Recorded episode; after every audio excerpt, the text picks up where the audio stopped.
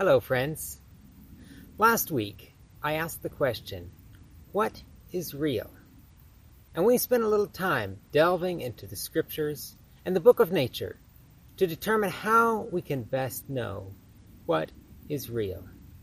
We didn't fully answer the question, but I left off with another question, another statement that we would pick up this time and explore.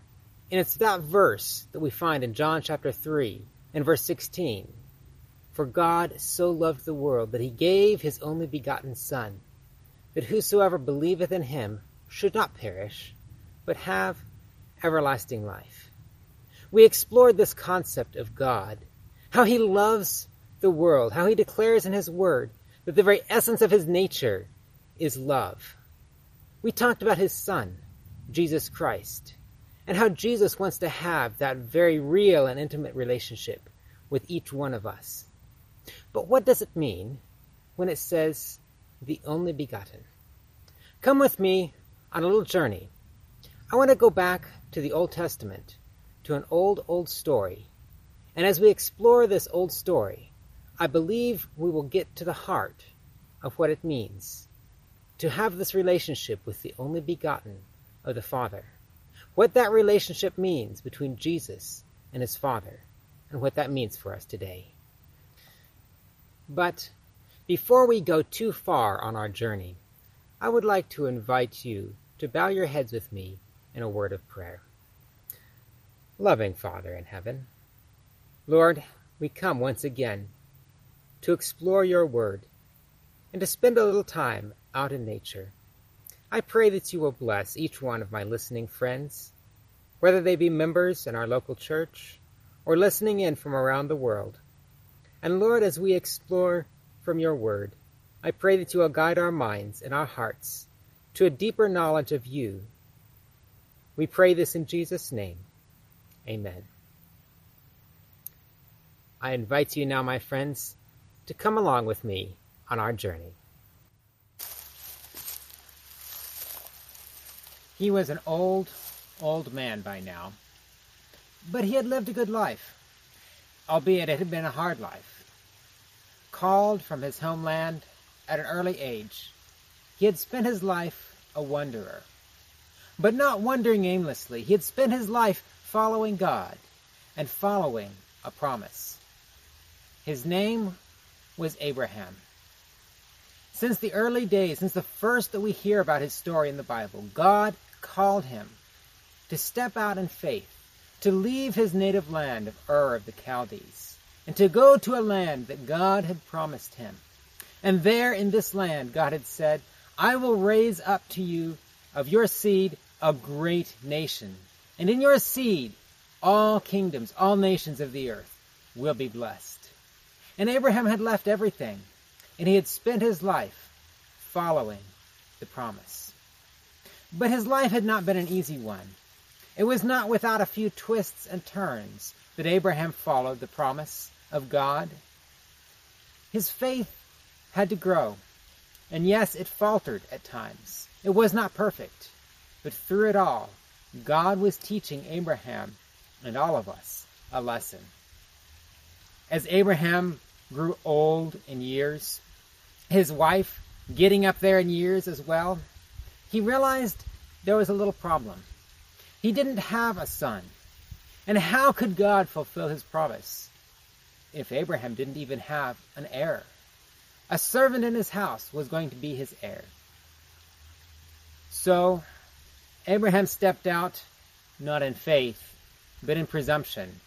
He tried to help God fulfill his promise. You, I'm sure you know the story. He took to be his second wife, his wife's servant, Hagar.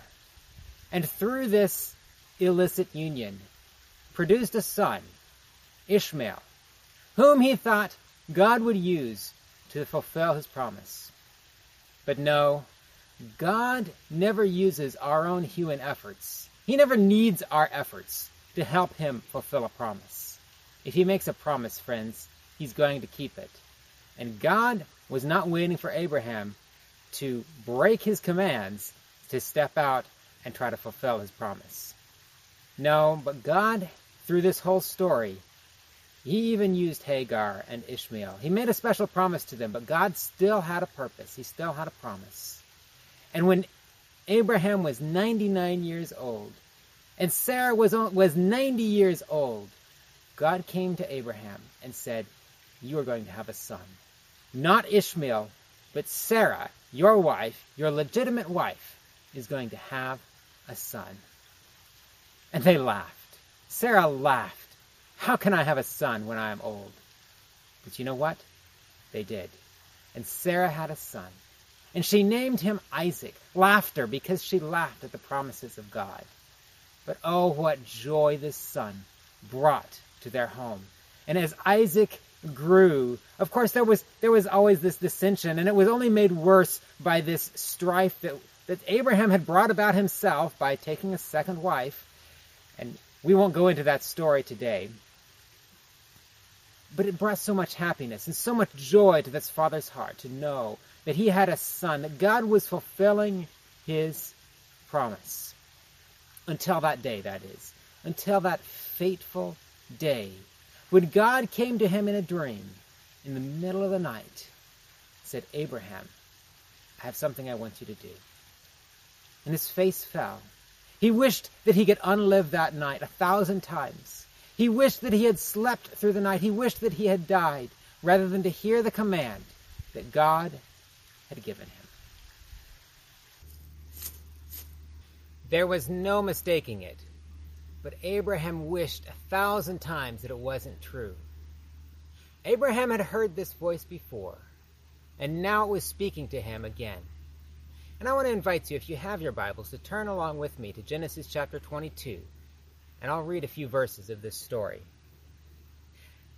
Now it came to pass after these things that God tested Abraham and said to him, Abraham.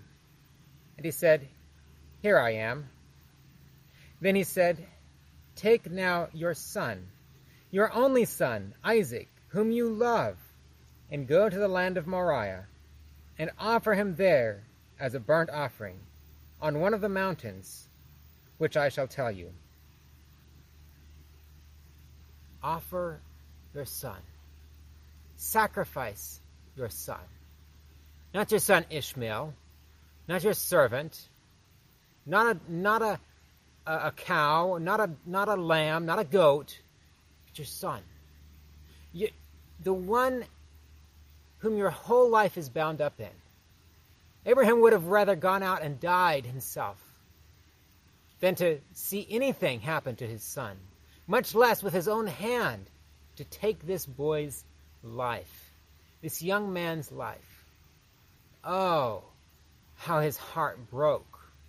Could it be? Could he be wrong? Could he be mistaken? But no. No, this was God's voice. He knew it was God's voice. And so it says So Abraham rose early in the morning, and saddled his donkey, and took two of his young men with him, and Isaac his son, and he split the wood for the burnt offering, and arose and went to the place of which God had told him. I want you to picture in your mind with me this old, aged man. He's now getting on towards 120 years old. Most people these days don't even live that long. But he's still strong, not as strong as he once was.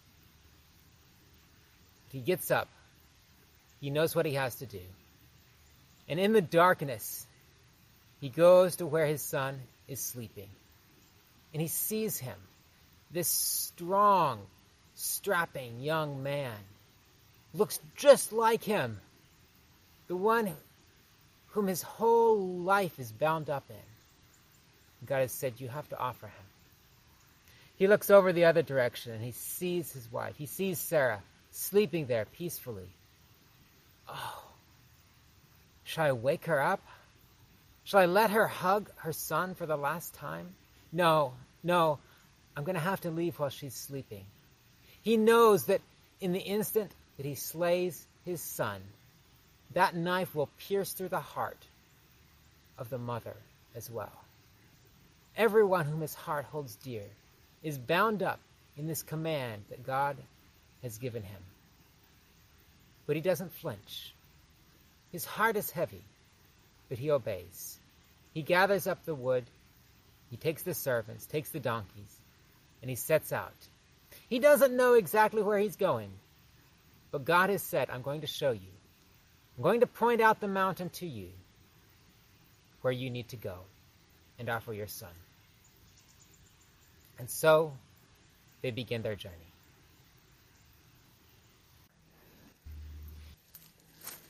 And so on and on and on they go. Up and up, down and down, following, searching for the place that God would show them. And then finally they see it. On the third day, a cloud, a sign that God gave them, the sign that Abraham was looking for. This is the place. So Abraham leaves the servants behind with the donkeys, takes the wood for the sacrifice, and lays it on the back of Isaac. And together, the two of them walk on in silence. Abraham doesn't have anything to, th- to speak about, not to his son at least. His heart is deep, deep in thought. How will he break the news to his son? How can he speak of anything as he is agonizing over this terrible sacrifice that he is about to make? Finally, the silence is broken. My father? Yes, my son, he replies. Behold, the fire and the wood, but where is the lamb for the burnt offering? And Abraham responds in those memorable and prophetic words My son, God will provide himself a lamb for a burnt offering. It was enough for Isaac. They trudged on further in silence. Finally, they reach a clearing in the mountaintop.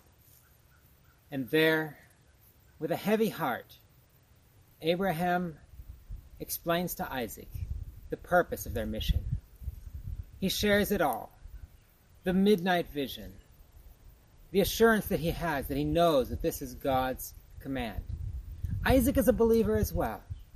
And although he could easily outrun his father, especially now that his father is aged and has been weighed down with this burden, the life almost crushed from him already, Isaac could easily outrun his father. But no, he submits and even encourages his father to bind his hands and tie him there to the altar. He lays down. They embrace for the last time. Abraham raises the knife, ready to slay his son. When at the last instant, as his muscles flex to plunge the knife through his son, an angel cries out, Stop! It's enough! and stays his hand. In that instant, Abraham looks up and he sees, out in the wilderness, he sees a ram caught in a thicket. He goes quickly, takes the ram, and offers it as a sacrifice of thanksgiving and praise to God in place of his son. There, God comes down to Abraham and communes with Abraham once again. In these beautiful words found in the same chapter, Genesis chapter 22. Genesis chapter 22 and verse 10 And Abraham stretched out his hand and took the knife to slay his son. But the angel of the Lord called to him from heaven and said, Abraham, Abraham. So he said, Here I am. And he said, Do not lay your hand on the lad, nor do anything to him. For I know that you fear God, since you have not withheld your son, your only son, from me. Then Abraham lifted his eyes and looked, and there behind him was a ram, caught in a thicket by its horns.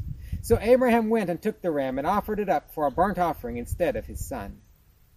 And Abraham called the name of the place, The Lord will provide. As it is said to this day, In the mount of the Lord it shall be provided.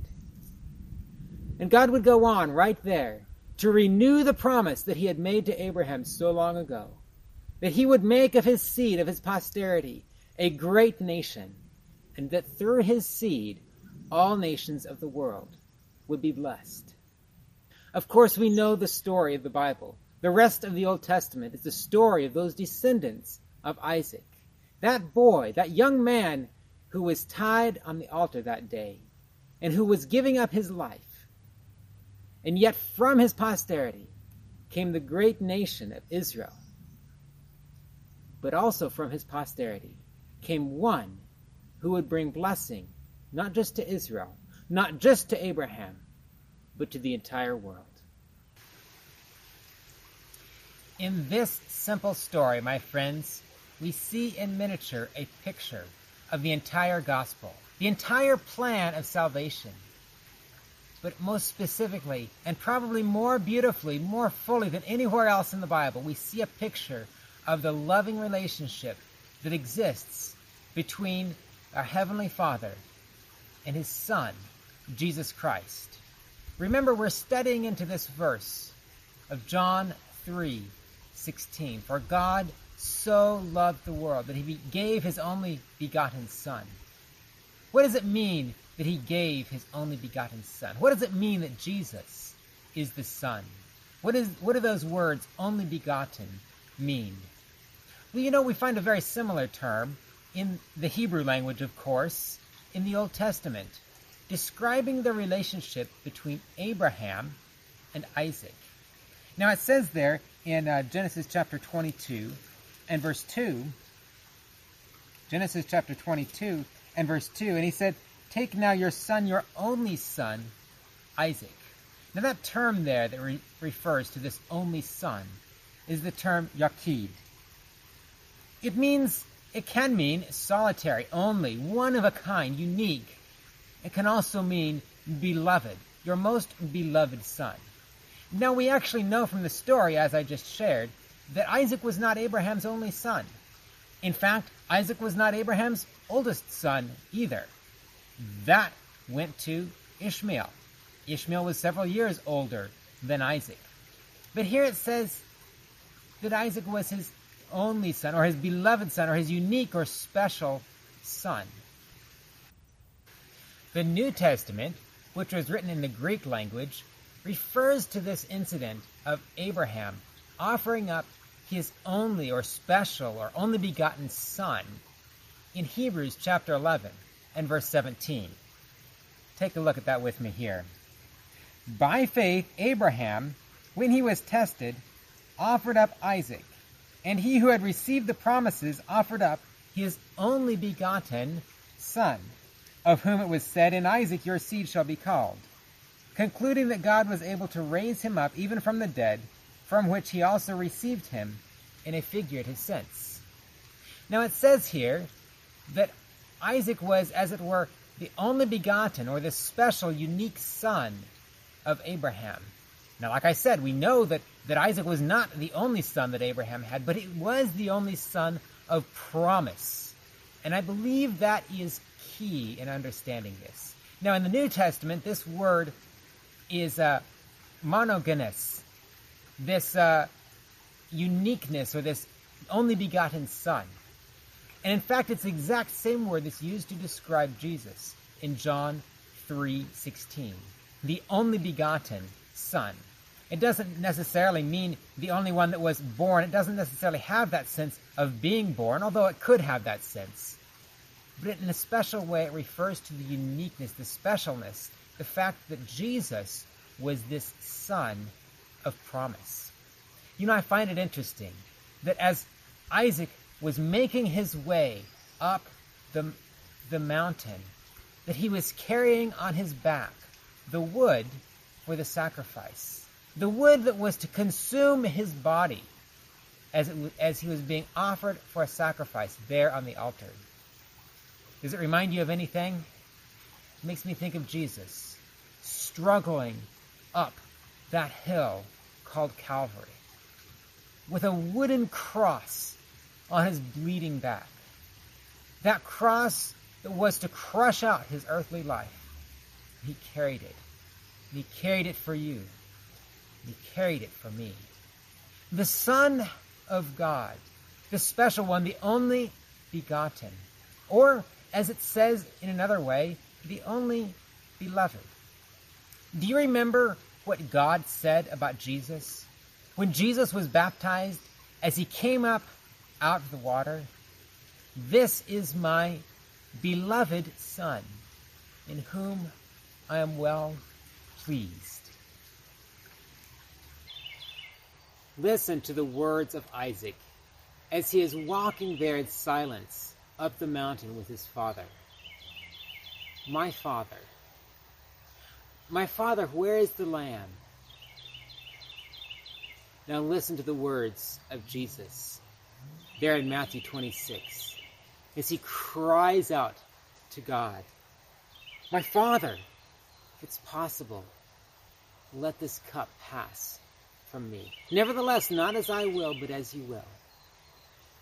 It gives us only a glimpse, but a glimpse that is needful of this deep and close and intimate relationship between Jesus and his Father.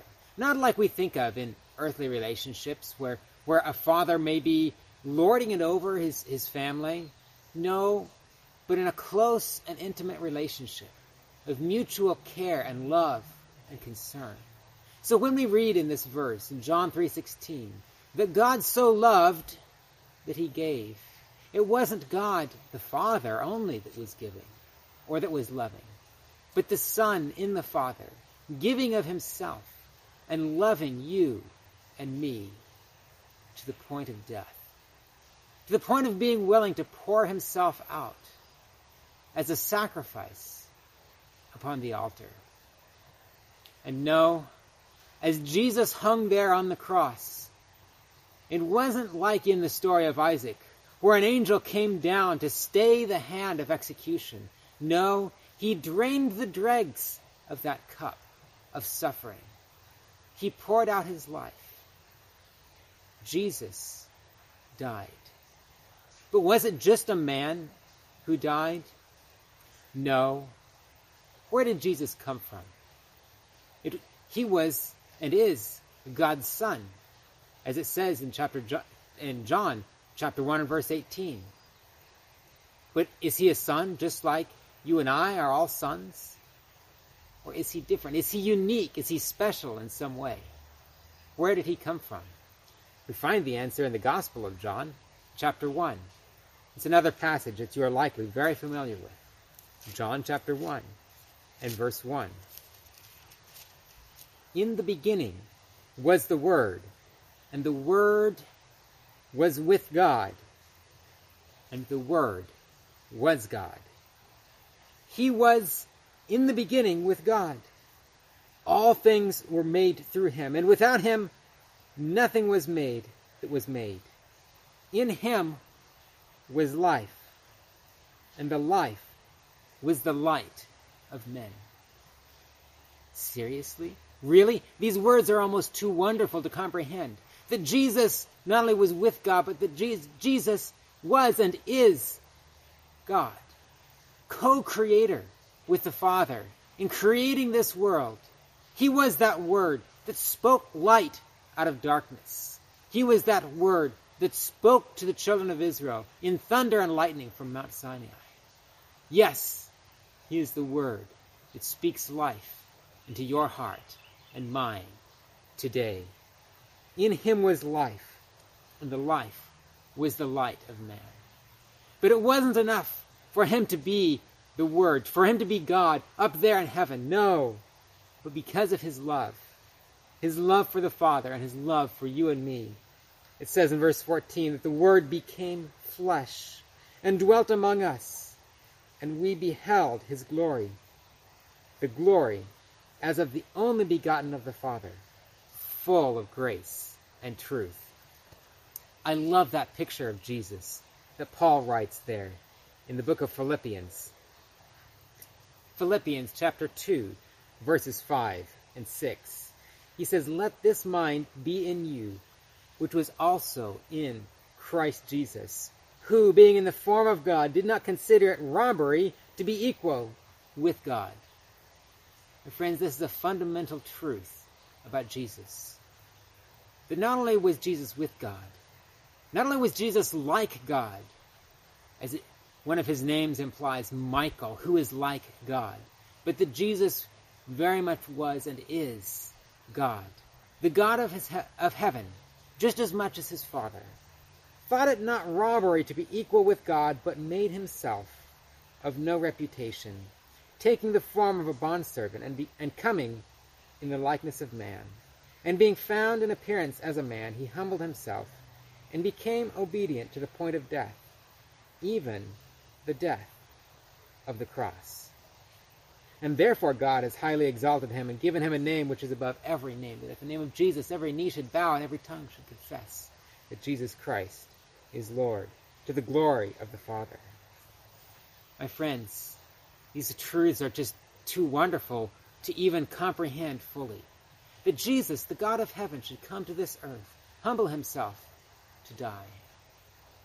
And yet at the same time, my friends, somehow, in a beautiful way, it all makes perfect sense. Because, as we've been talking about all along, God is a God of love. Jesus is love. And God is love. And they demonstrate this love in mutual love towards each other and in pouring out of themselves to you and to me. And the only thing that they ask, the only thing that He asks, is that we love Him in return. So, my question for you today, my friends, will you love Him? Will you allow yourself to be poured out in sacrifice, if need be, in honor of Him, the one who poured Himself out upon that cruel cross in the greatest sacrifice this world has ever known? Let us pray. Father in heaven, Lord, we cannot but begin to comprehend the nature of your love your love for your Son, your love amongst the unfallen creatures of the universe, and your love for us who have gone so far away in rebellion against you. It's you are willing to pour yourself out completely to the point of death to redeem us. Lord, all we can say is thank you and we will accept you. And we want to love you in return. And our prayer is that you will teach us on earth what it means to love like you love in heaven. This is our prayer in Jesus' name. Amen.